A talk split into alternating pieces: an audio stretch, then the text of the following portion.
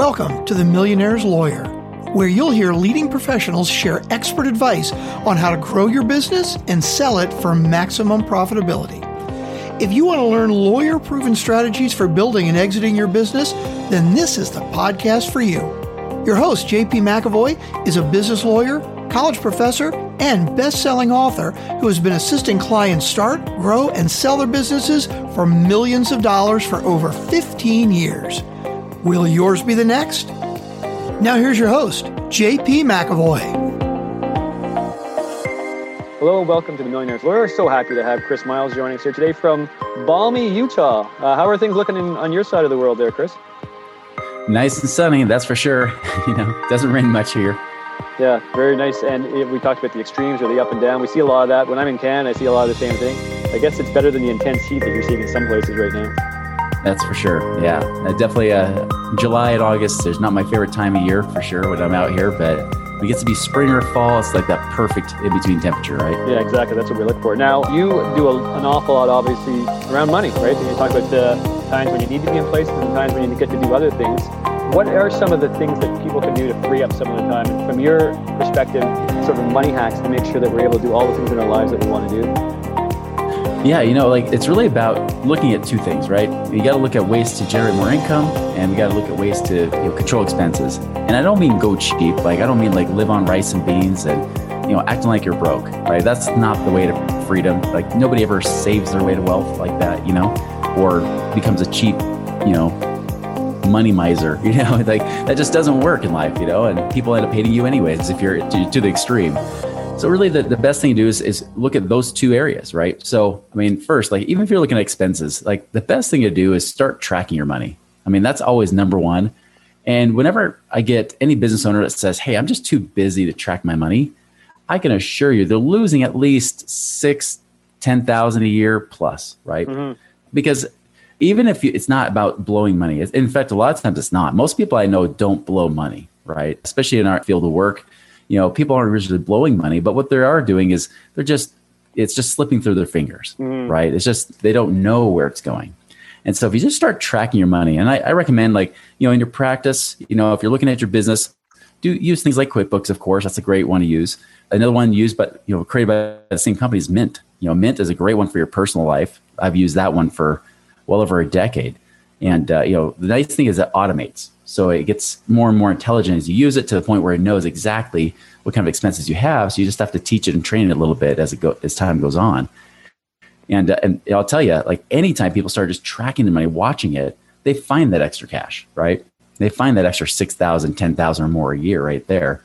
I had one person that seriously, she found an extra 5,500 a month just by doing that. Wow. What are just, some of the typical just, things that you know? And I appreciate, yeah, thematically that the, that's what occurs. But what are some of the typical areas where uh, you know where some of that seepage is occurring?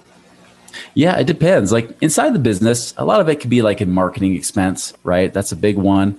You know, also just uh, you know sometimes in how they deal with employees. You know, I had one client where uh, they were a, a doctor. You know, they had a practice there, and yeah, as I started looking at their numbers, I realized, man, you're like one of the lowest paid employees of your own company, of your own practice you know that shouldn't be the case.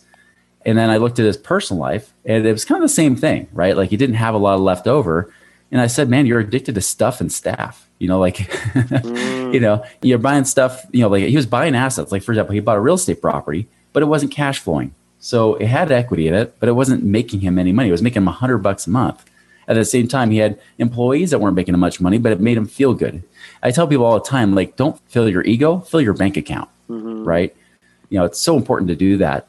And so, yeah, I mean, like uh, another one I see, you know, in, in the business, you know, like I said, besides marketing, of course, and some staff issues could be just, you know, are there ways to reduce subscriptions, memberships? You know, what are you paying on that front? You know, a lot of times people are paying for technology they don't even use anymore. On the personal side, you know, I see people a lot of times it can be food. You know, food's a very common one that people have, like not just eating out, although that's sometimes the case. That was the case of that lady with the 5500.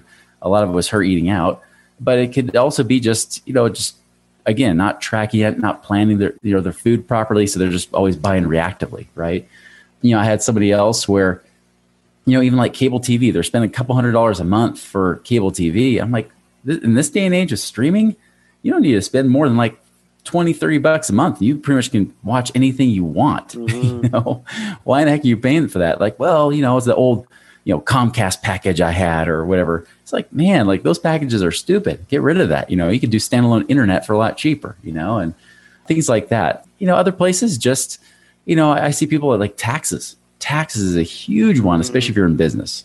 Almost every single time I see a business owner, they're overpaying in taxes. Sometimes even CPAs are overpaying their own taxes, you know?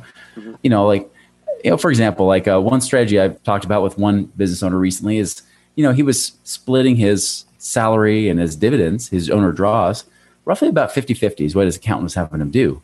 I told him, I said, listen, like that could actually go lower. I like I've seen so many cases where the IRS is even justified easily, you know, and I'm not an accountant, but I've seen it over the years, and nobody is lost on this audit. Is like a 30%, you know, like a 30% salary versus 70% owner draw. Mm-hmm, mm-hmm. Now, why is that so important? Well, the difference is that owner draws, you don't pay the Social Security, right? You're not paying that 15.3% tax.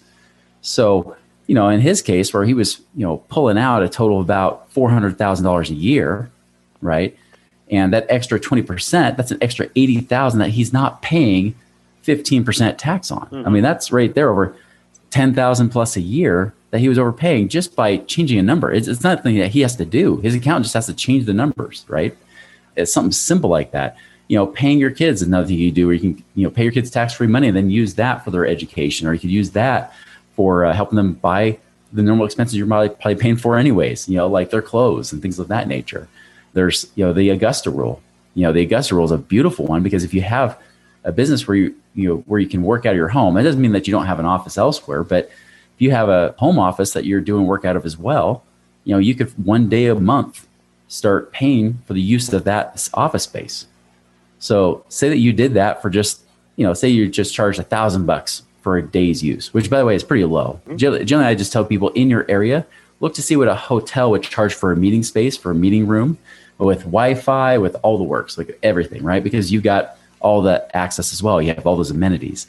So usually a thousand bucks a day is pretty low. You know, if you go to like a local Marriott or something. But uh, say it's a thousand bucks. Well, that thousand bucks, if you only did that one day a month, that's twelve days a year. That's twelve thousand a year that you pay no taxes on. Now I know some of the people are in Canada, some in the U.S. That's a U.S. rule I'm talking about right there specifically, right? Yeah, yeah, but the but, same principles apply. Like from what you're saying, uh, and I hear you, Chris. It's it's actually, I mean, first of all, being aware of where the money's going, right? I think that you're, you're talking about. Yeah. You use the word audit, I guess, from a tax sense, but it's really doing an audit of everything you're doing and tracking. And you just cited, uh, I mean, a number of different areas where people are you know probably a lot of the times they're doing it to sort of uh, they're on autopilot. And as a consequence mm-hmm. they're actually not making the best decisions right? So you can go in and have a look and obviously give them some tips or show them ways of perhaps doing it better right? That's right. Yep. Yeah. Another, another place i commonly see too is that you know and this one's a little bit more subtle right? Is that many people have what i call they have their money locked up in prison mm-hmm. you know? So money's locked up in equity in your home. Money's locked up in a savings account. Money's locked up in your mutual funds, your retirement accounts, or whatever it might be, right? Whether you're in Canada with the RSPs or your, you know, or your IRAs or 401ks in the US, mm-hmm. people got a lot of money locked up. And the problem is that many people have their money locked up and sometimes in high risk areas or low returning areas. Like, for example, your home equity pays you nothing, right? It, it gives you warm fuzzies at night, but it doesn't really do anything for you. That's why when people tell me their net worth and I've had several people like when they come to me, they say, "Yeah, I've got three, four million dollar net worth, or sometimes ten plus million dollar net worth." Mm-hmm. But then when I look at their, you know, the amount of passive income coming in, money that they don't have to work for every day, right? And it shocks me where sometimes it's zero. You know, net worth is worthless in your life unless it actually leads to generating multiple streams of passive income, mm-hmm. right? Because there's no more powerful way to work in your practice than work because you want to, not because you have to. Yeah, absolutely. Yeah. So, what are these? What are some of these sources of, of passive income that are so powerful? Yeah, I'll tell you. Like, you know, here's here's another little tip too. One thing I've noticed is that when a business owner doesn't have that stress, it's amazing how much more business they do, how much mm-hmm. their close ratios go up. Because when you're not stressed for money, when you're not, you don't need that client coming in because you know, hey, I'm fine whether I do this or not, but I know I can ser- show up and serve these people and do a great work for them. It's amazing how many people are just drawn to you and you do less work for marketing and everything. So I'll just throw that out there. Just know that when you don't have the financial pressure of trying to hunt what you kill, right? You know, to hunt what you eat, it's amazing. So multiple streams of income. What are ways to do that? One, I mean, look for ways to do that in your practice. I know that can be limited depending on what you're doing because, you know, it's, I mean, if, if there's certain laws and, and regulations in place, you know, obviously you can't, you know, have a referral relationship with a business owner, for mm-hmm. example, certain businesses, right? But I mean, there's a lot of businesses, and you know, JP, I know you. Like, if you had an attorney that says, "Hey, I want to send people your way," you would probably say, "Hey, great, I've got a referral fee for you," right? Since most business owners don't mind paying for those kind of leads. Well, that's the kind of thing that you could do. You can create joint ventures. You can actually become a referral source for things that you don't do. It might even be work that you don't want to do, anyways. Uh, one of the most liberating things I learned within my business that freed me from the beginning before I started getting into other investments, right? was, you know, I was a financial advisor. I started out on that traditional mainstream path, realized that financial advisors are all broke. They're broker than you and I are, right? That's why they're called brokers. And uh, yeah, I'll tell you, man, like it's been proven like 30, 40 years, and those guys still can't retire because their retirement accounts don't work and it doesn't work for their clients either. So, anyways, like I was starting to break away from that. I was like, I'm never going to teach about money again. I'll just, you know, teach ballroom dancing at the local university and I'll be a mortgage broker, right? Well, this is back in 2006. Well, when I was doing that, you know, I started to learn from these guys that already had become millionaires by their 20s and 30s, you know, in, in business and in real estate and things like that. And one of them asked me, he said, Chris, do you like being a mortgage broker? I said, you know, I like it, yeah, at least to get people the results, but I despise paperwork. Mm-hmm. I cannot stand dealing with the paperwork and the applications and the underwriting and people calling me at all hours of the day wondering if it's going to close after I just told them, give me three weeks, you know, and it's the next day they're calling, you know, that kind of stuff. Like that, that bugs me. And he said, well, why don't you find somebody who does like doing that?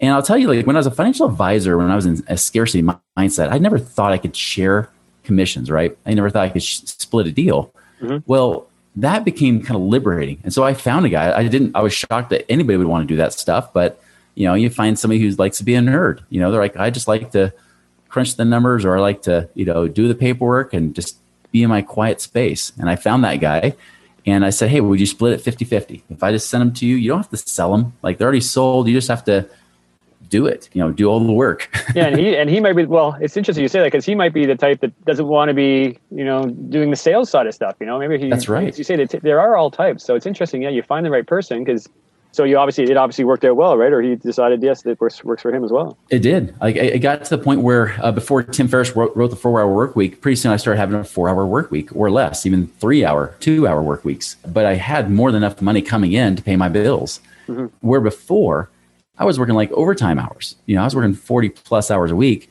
doing the same thing, but when I was able to liberate myself from that, and then I realized I could do that with other business owners, even not in the financial field, right? Like I realized I could do that with a wholesale jeweler, you know, that I bought my engagement ring from for a third of the cost of the of the local jewelers, right? So I, you know, people would say, "Yeah, I'm looking to get married." I'm like, "Buy the ring from this guy. Don't go to the mall or whatever. Mm-hmm. This is the guy you want to talk to." And then they would send me like a five percent cut, you know, and and I became kind of a connector in that sense. You know, it just it was something I did naturally, anyways. I was always people would look for you know they're looking for solutions and all i had to do is provide solutions by often connecting with people that do things that i don't do or don't want to do Oh, that's so interesting. Just, so that's know, like another business, right? This is another source of income. I think, as you, uh, I can see your philosophies, like sourcing sources of income, right? So another way there is yep. uh, as a connector. How did, so uh, it's interesting because I work with a number of people that do just that, and I'm always wondering how they're getting paid. It's just, it's almost uh, just saying, here's a fee, or here's what my fee is for making that, for providing that service.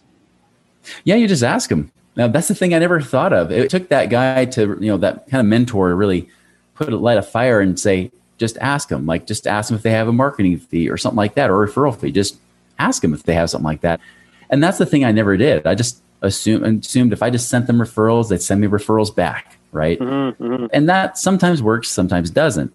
But when I start saying, "Hey, listen, you know, do you have a referral fee?" You know, and they may not, but most of the time, almost I would say the vast majority of the time, somebody always says yes. Like I'd rather pay a warrant for a warm lead than a cold lead from you know Google or something like that. You know. Mm-hmm, mm-hmm. Yeah, and, and so I refer to that as residual yeah. income. Oh, so okay, residual income. Let's talk about that then. Yeah, so residual income I refer as like passive income through business streams, right? It can even be you buying a franchise. You know, that's one thing that I've had a few clients do where they've bought franchises where they might put a little bit of upfront work for the first couple months, but then they back off to maybe five hours or so a week managing it and making six figures a year off that. Right. You know, that now if you're in your practice, here's the thing like if you don't have your practice set with systems in place, don't go venturing into other businesses, right? Like you just find ways to systematize your business first, get that just running like a well oiled machine, mm-hmm. and then you can start venturing out. But man, there's so many opportunities there. Obviously, online type of education, things like that. I mean, there's, you know, products you can offer, there's monthly memberships. I mean, there's lots of things you can do on the residual income side of a business just within your own practice that you could create and create a lot of freedom within your own business right now without even having to invest any money outside of your business to start. Yes, yeah, so as you say, look to your own business, begin there, and then it's those types of again principles that uh, can be applied in other types of businesses, other ways of doing it. You've clearly done it for yourself. Mm-hmm. Yep. You have some of these things. You want to speak to some of the things that you uh, offer as well as part of your, I guess, your expanding business. Yeah, I mean, my business only have like two active income streams that I do, right? And then the rest of them are either residual or I have passive income streams through investments. So, like, I do, you know, consulting where I consult clients on how to basically get out of the rat race, like how to find, you know, create multiple streams of income so they work because they want to, not because they have to. So I have a consulting piece, and then I also have you know, like a life insurance side of things too, where I talk about this infinite banking concept, but different than a lot of the other concepts out there like that, where they're more insurance salesman based type stuff. I do it more where it's uh, catered to those that are more business owners and real estate investors. You know, like those that want to get the max ROI out of their cash. And so I mean, yeah, so that's mm-hmm. well, yeah. Let's speak just a little bit more about that because uh, obviously it's leveraging the asset, right? It is, yeah, absolutely. It's always leveraging the asset, right? And uh, yeah, with life insurance, I mean, the, the cool thing is, and even in Canada, they have it, even though it's a little bit different, but they do have things you can do with that. But yeah, like I mean, the ability to one, I mean, shelter your money from taxes, which is always nice. Mm-hmm. I like mm-hmm. that. But two, it's another way I can actually use as a what I call a supercharged, you know, tax-free savings account, right? Because in Canada you got a tax-free savings account, but here in the U.S. we don't have anything like that. Mm-hmm, mm-hmm. But if we can get a much better return than you know here at point nothing percent, and then with our savings accounts we're taxed at point nothing percent. You know, where life insurance, even if it just sit, sat there, right, even as reserves, you know, as part of my emergency reserves, for example, you know, I'm making at least four or five percent a year tax free on that money, you know, without any market risk or anything. Now the cool thing is I can leverage that asset with either the insurance company where they can lend me money like a line of credit, where there's no minimum monthly payment, but they do charge you like 5% interest a year. Or I can even go to local banks, especially when I get above a certain dollar amount. If you get over $100,000, like here in the US, there's banks I can use where they'll give me loans at 3.25%, while the insurance companies pay me like five and a half, six percent. Hmm. So the cool thing is, like, yeah, I might be paying 3.25 or 5% on my money, but the insurance companies pay me more than that. And on top, so I'm making money on my money just by yeah. even when I'm borrowing it, I'm still making more money. And when I go and invest it, then I'm making money there too. And there's strategies you can use to actually minimize the interest you're being charged while maximizing the compound interest you're making. And it can usually add at least another three to four percent a year on top of whatever investment you're doing, or and that could be an investment even inside your own business or practice. Yeah, it really is. Again, the way we began, look at where you are right now, do a sort of an audit and assessment of things, and then I guess next level is uh, implement strategies or start looking at strategies that can uh, allow you to really get ahead. Chris, you mm-hmm. obviously well versed in this and do this, and it's nice that you, you know, like me, you're able to do both Canada and U.S. If someone was interested in learning more or finding out a bit more about this, you've got a podcast as well. What are the best ways to reach out to you? Yeah, the podcast is great. You can always look up the Chris Miles Money Show, whether it's on YouTube or on iTunes or whatnot. You can also go to our website, moneyripples.com. That's great stuff for moneyripples.com. What else would we find there? I've got a lot of my shows posted on my website. Uh, there's some blogs. Uh, there's even an ebook on there called Beyond Rice and Beans Seven Secrets to Free Up Cash Today, where I talk about a lot of those ways to find money. On, on average, for the average business owner, it's been about uh, $34,000 a year that you find just by implementing those strategies. It really is quite marketable, isn't it? So uh, that's great stuff. We'll have all that in the show notes. And Chris, I appreciate you offering all that. Obviously, smart to look at the way you're doing things and then think about uh, ways of doing it better, even on the go forward.